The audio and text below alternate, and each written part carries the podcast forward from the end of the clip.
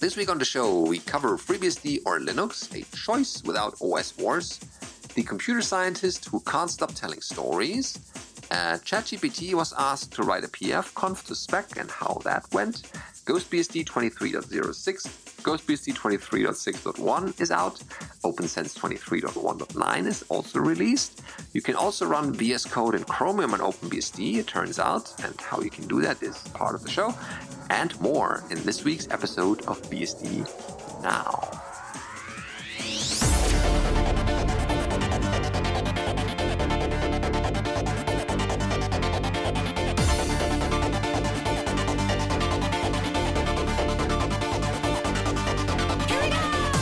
BSD Now, episode 515, ChatGPT writing pf.conf, recorded on the 21st of June 2023. That's the summer solstice, by the way. Oh, yeah. Oh, yeah, I forgot about that. This episode of BSD Now is brought to you by Tarsnap. Go to tarsnap.com slash BSD Now, find online backup for truly paranoid people. And if you want to support this show in one way or the other, check out our Patreon page at patreon.com slash BSD Now. And we thank you in advance for that. Hi, we are your hosts, Benedict Reuschling. And Tom Jones. Yep, and we are back with uh, Tom in charge of his camera and his microphone. Uh, Jason got a little time off, but not too long. He's up next. What, Uh, what, what do you what do you mean in charge? Was was Jason being filmed by a small parrot or no, no, no, it's not like- that. it was He- a we got robotic easy on camera him. and it refused to follow him? Like what was wrong? No, no. he- As far as I'm concerned, it was all fine. it, it was all fine. He was just like he never did anything else. No demons involved at all. Like no no gremlins. None that I could count. Yeah, they were they were all fine, and I guess the audience uh, is also happy uh, having someone uh, someone new, right? Uh, speaking of new, there's this thing going on uh, in Klara's article section. A new is appearing, a new article here uh, with the title Linux versus FreeBSD. Oh, that may sound like a, a contentious thing, but here it is FreeBSD or Linux, a choice without OS wars, right? This is without OS wars because we can all be friends, right? At the end, it's just everyone's uh, favorite thing. And it starts with the following. In the world of operating systems, there are always loud voices complaining about one operating system or another, its lack of relevance or wrong approach to a certain problem. Throughout the development of FreeBSD as an operating system, there have been triumphs and setbacks, but ultimately both Linux and FreeBSD have evolved to be stable operating systems with very different philosophies and approach to startup, setup, and usability. When choosing an operating system, it is important to consider the best tool for the job rather than just what is most popular, right? And so when it comes to deploying an operating system en masse, most customers will face the challenges of, hmm, how is this operating system supported?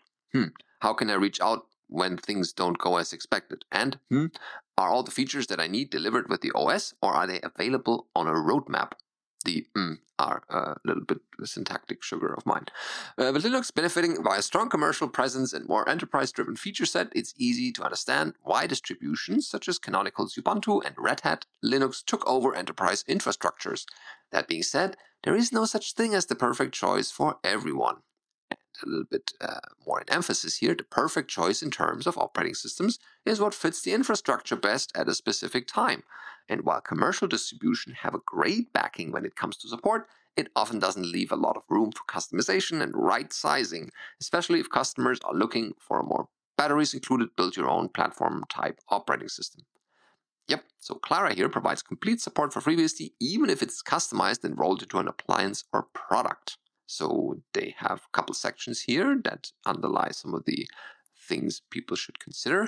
For example, uh, the understanding the values of FreeBSD. So uh, this article started out by making it clear that the war between Star, Nix, whatever Unix operating systems is largely pointless. Understanding the differences between distributions and making the right choice is very likely the only argument worth having.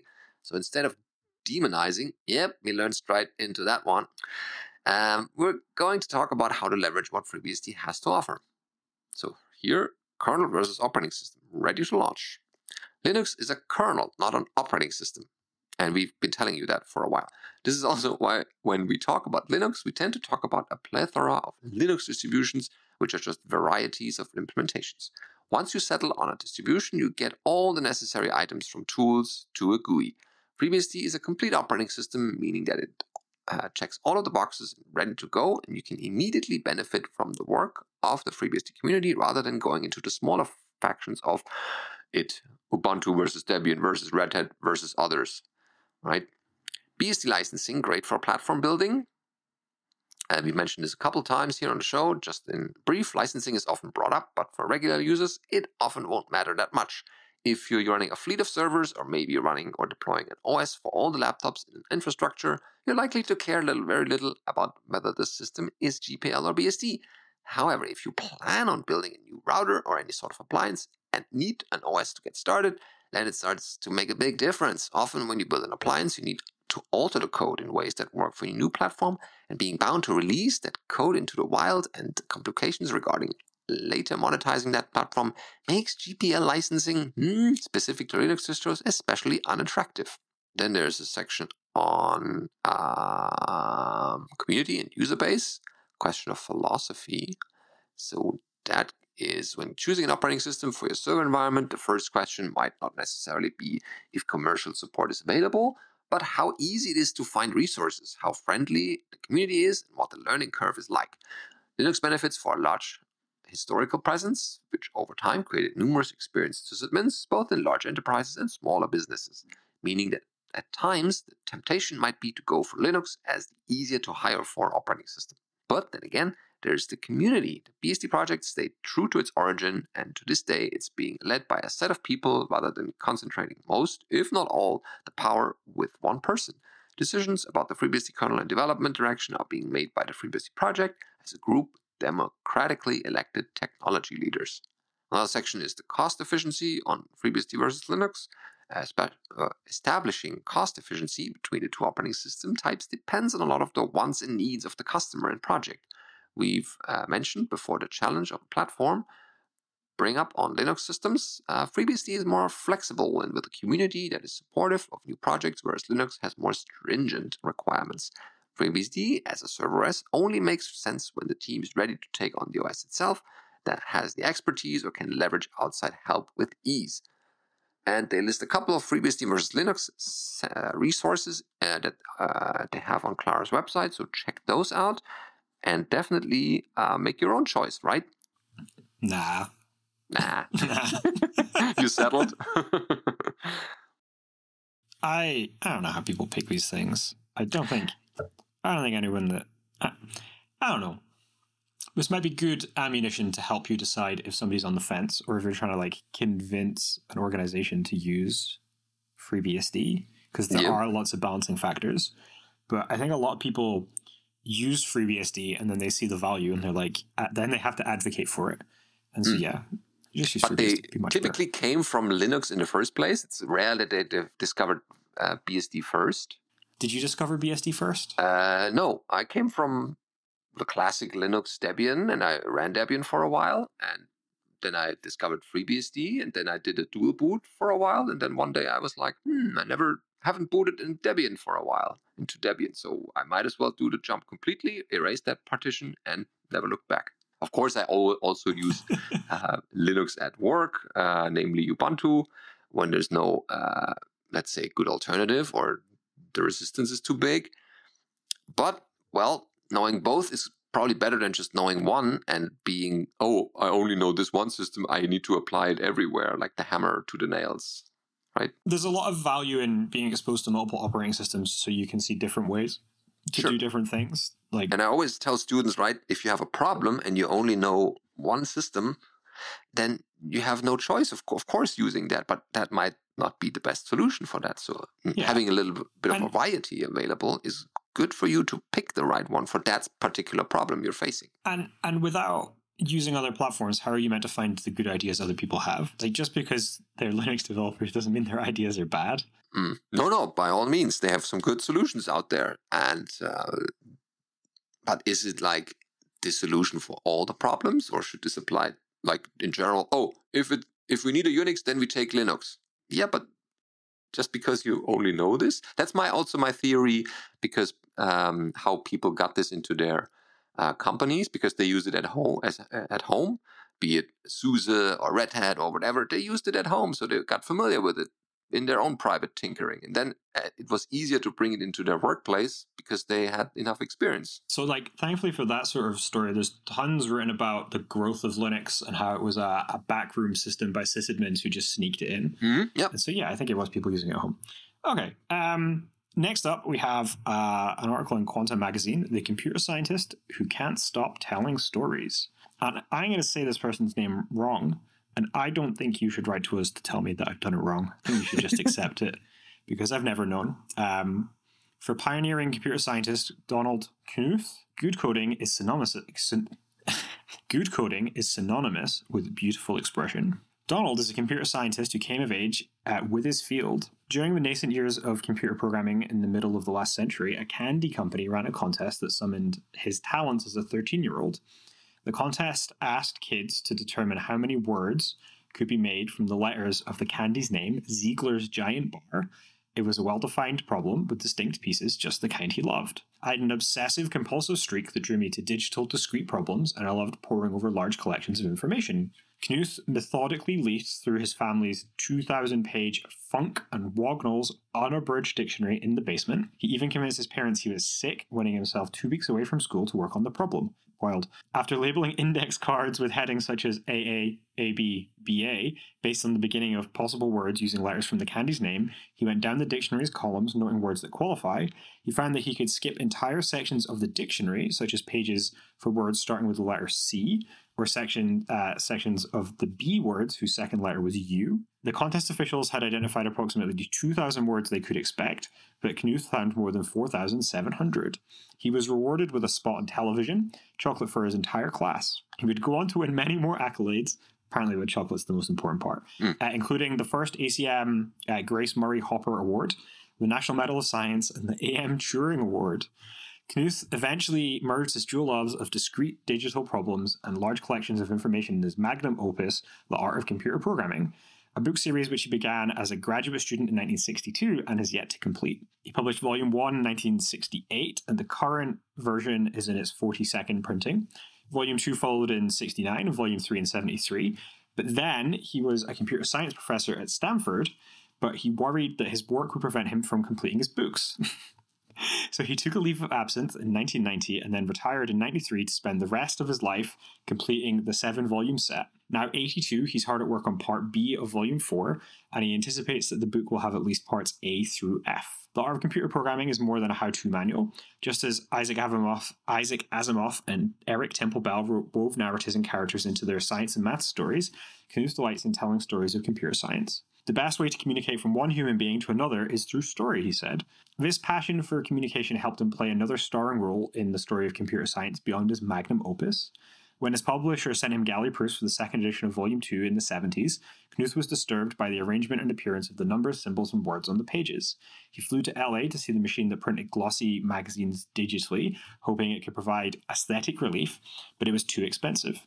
Nonetheless, on that trip, he began developing a computer language that allowed him to typeset digitally. Back at Stanford, Knuth put aside the art of computer programming for nearly a decade to develop TeX, a sophisticated game changing program that put digital typography on a desktop computer. He made it open source, much to the benefit of professional mathematicians, computer scientists, economists, engineers, linguists, statisticians, and anyone else who lacked the technical symbols on their keyboard but understood the placement of complicated formulas better than their publishers. In a world of often ephemeral computer programs, TeX has endured as a gold standard for making scientific papers more beautiful and easier for experts to read and understand. Knuth's interest in storytelling also led him to develop a philosophy of literate programming, a method for writing computer programs is literary, literary essays.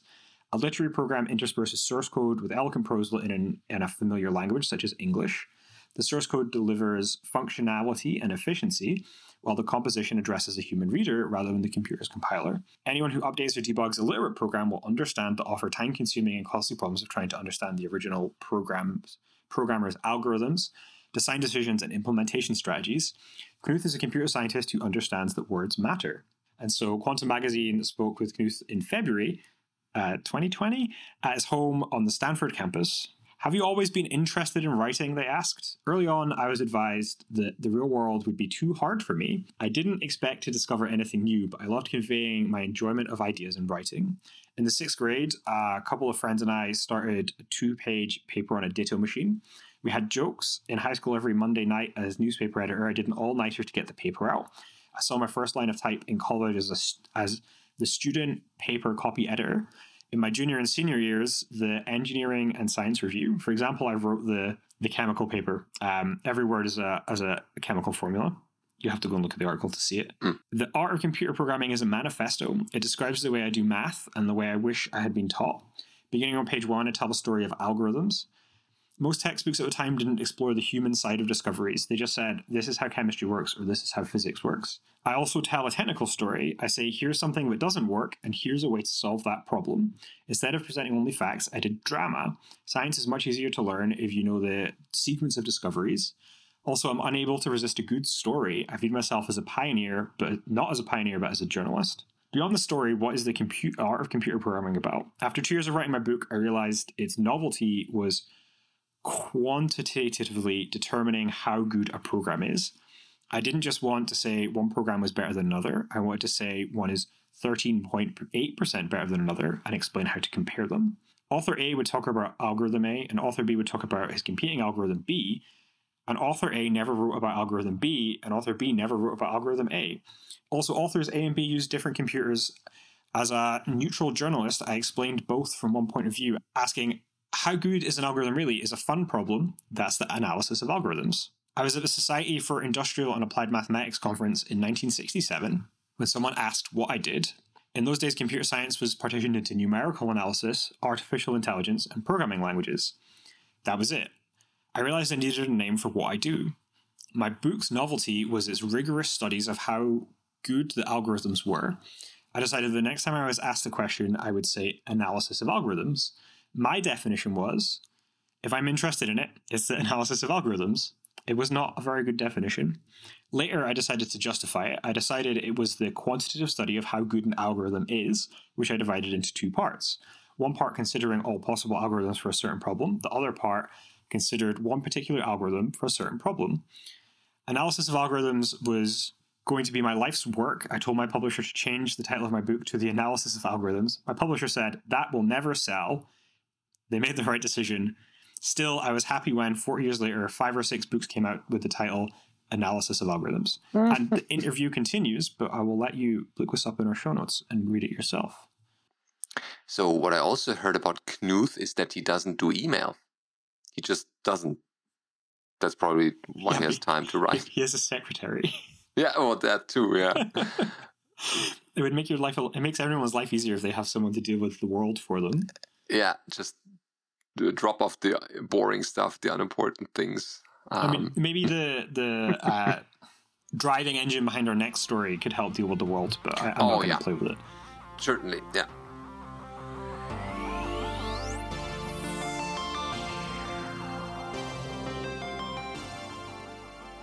So, uh, our uh, grumpy BSD guy, namely Peter Hansteen, has asked ChatGPT to write a pf.conf to spec.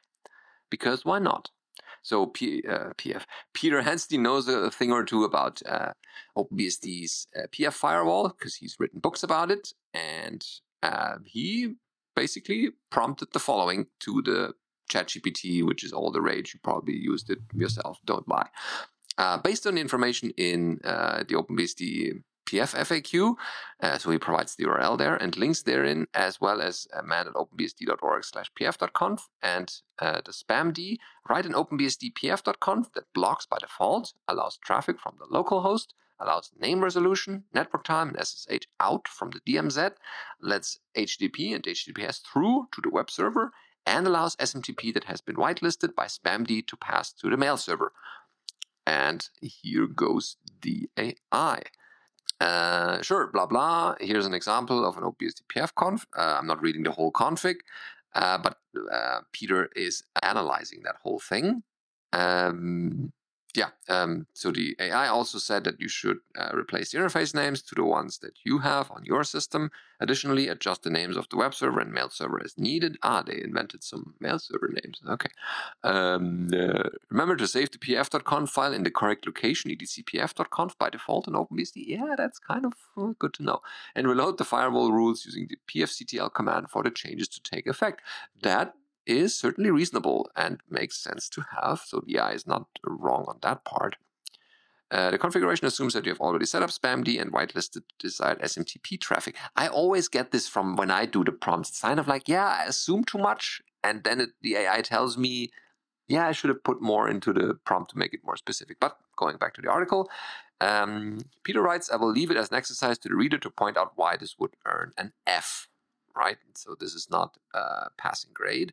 Uh, or you can take in things like our network management with the OpenBSD packet filter toolset, uh, the tutorial that he did uh, in the past and still does. Or just get yourself a copy of the book of PF, nice self advertisement here, uh, as an option after looking up the PF user guide. So uh, there's also an update here. Point it at specific sources. Yeah, that was new that he provided the URLs for me. I have never done this in a ChatGPT prompt, but I know that it can now follow uh, URLs, which is even more horrifying. But uh, going back, after posting the original result, I got a few responses with lots of smileys and other emojis. Then a colleague advised that I pointed out the systems as specific sources, such as the man pages, would likely produce better results. So here's the second exchange. So that's the one I just uh, um, read out.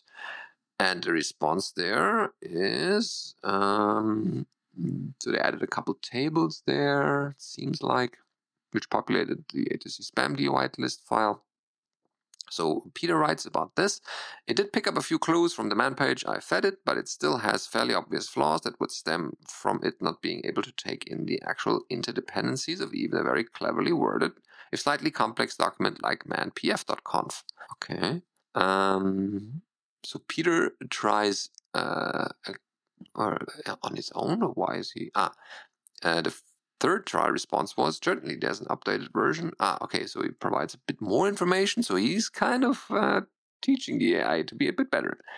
Um, in this version, the rules have been updated to align with the OpenBSD PF FAQ and provide a more comprehensive configuration. Make sure to save the pf.conf, blah, blah, and the usual uh, stuff we already saw. And Peter writes about that. It is fairly obvious that this would not pa- have passed the pfctl parser and that feeding it the relevant man pages as well as the PF user guide did not make the system more capable of understanding how rule evaluation actually works. In fact, all three tries would be functionally equivalent to the rather terse block, right? Just block, nothing else.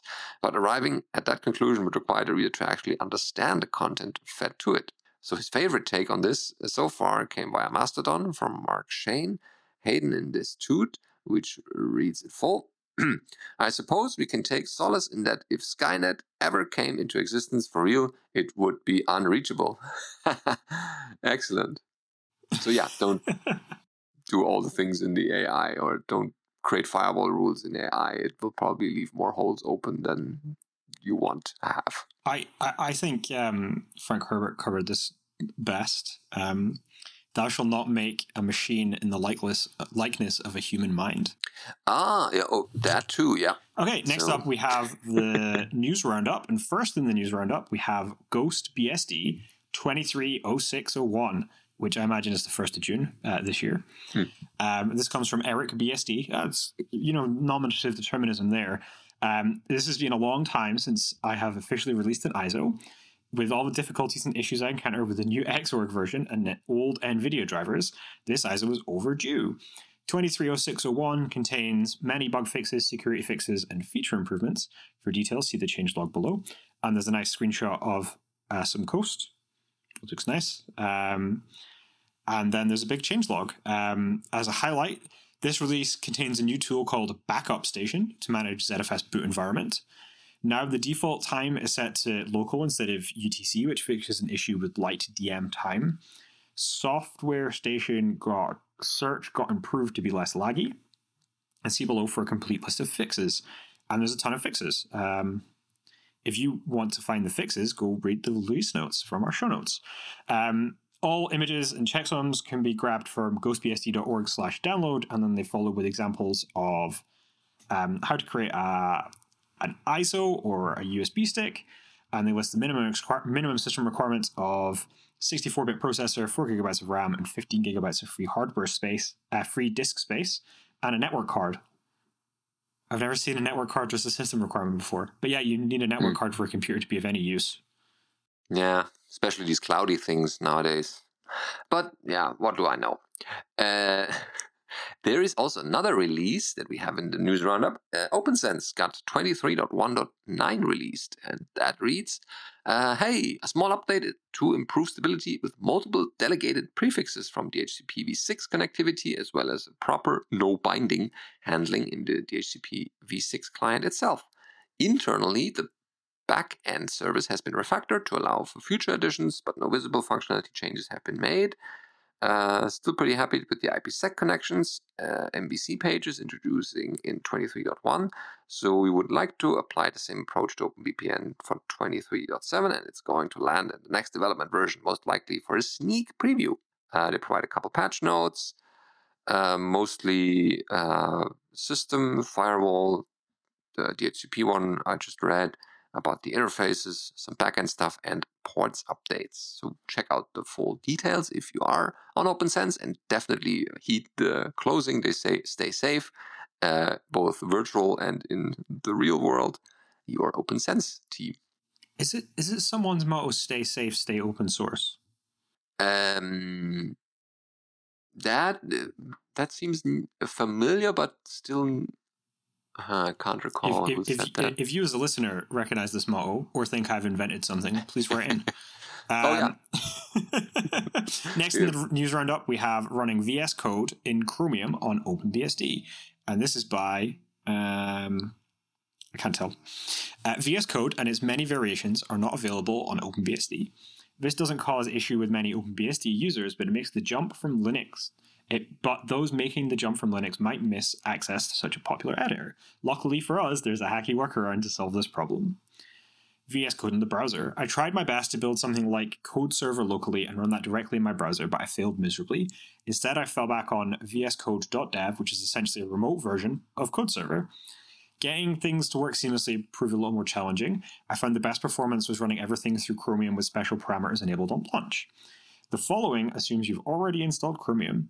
First, we need to disable Unveil for Chromium. This will allow us to access uh, our system files through vscode.dev using the open folder and open file commands without issue.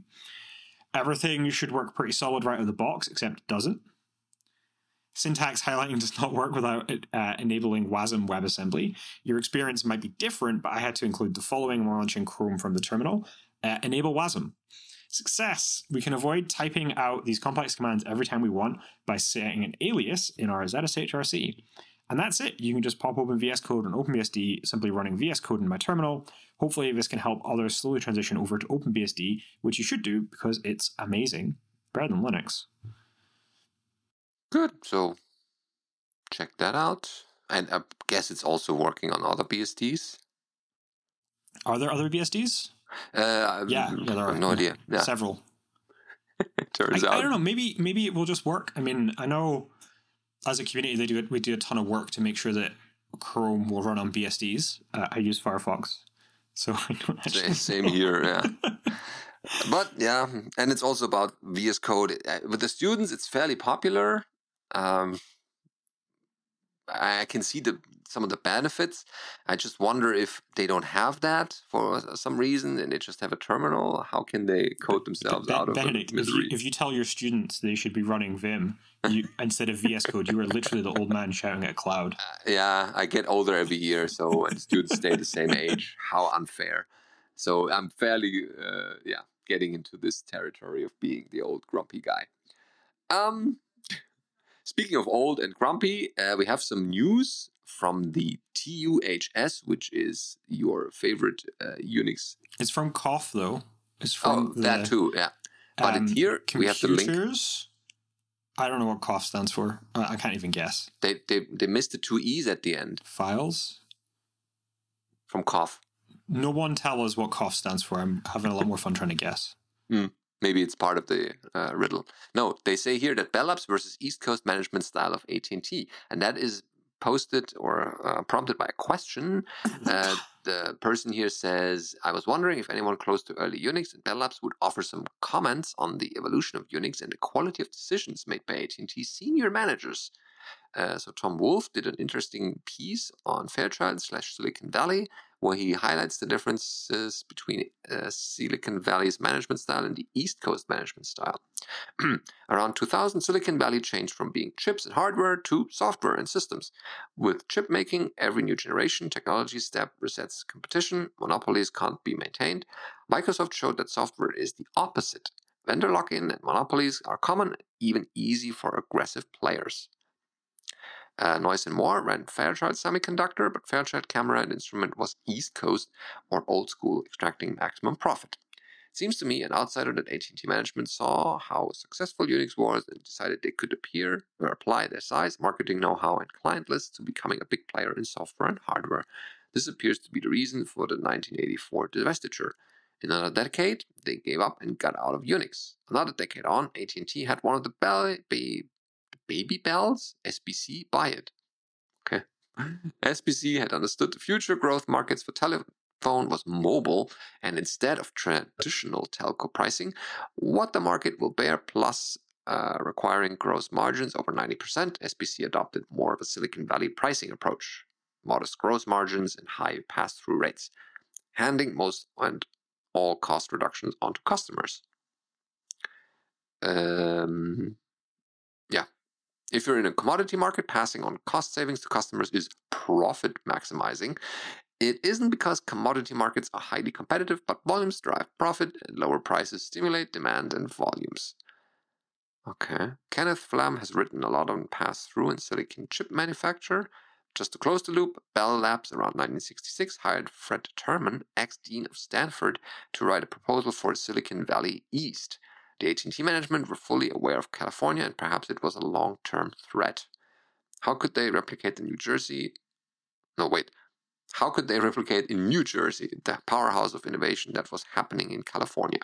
There's a couple more historical facts and timelines, and I guess the thread is interesting enough to read in full. So check out the whole uh, thread uh, replies and uh, relive that historical bit if you've been there. Yeah, and if you want to read no, if you want to know more about what happened through um, Fairchild and then into Intel with Noyce and Moore, you could read the book The Intel Trinity, um, which is a quite in-depth history, uh, business history of what happened in a lot of the relationships, and a, a lot of the issues with Fairchild were just around management and yeah, it's, it's, interesting to see how that can go. I love this. I love the phrase AT and T was aware of California.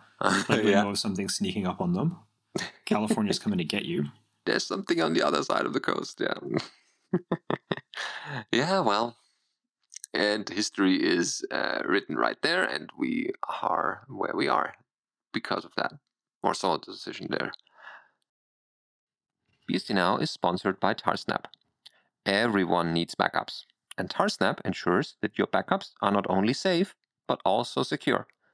Your data is encrypted on your device before being sent to the cloud, so that only you have the ability to read your data. Tarsnap takes your data and works out what data is duplicated so that bandwidth can be saved. It then assembles your data into compressed blocks, encrypts them with your local private key that never leaves your system, and then uploads those encrypted blocks to the cloud. So even if someone is able to obtain your backed up data in the cloud, they will not be able to decrypt it and access your files. Tarsnap is easy to use. If you can use Tar, then you can use Tarsnap. Tarsnap is prepaid, so you never have to worry about an unexpected bill. Tarsnap is fully open source, allowing you to inspect the code to make sure that it does what we say it does. Tarsnap also does bug bounties if you find errors in the code. With clients on all major platforms, there's no excuse to not have good backups. Go to tarsnap.com to learn more.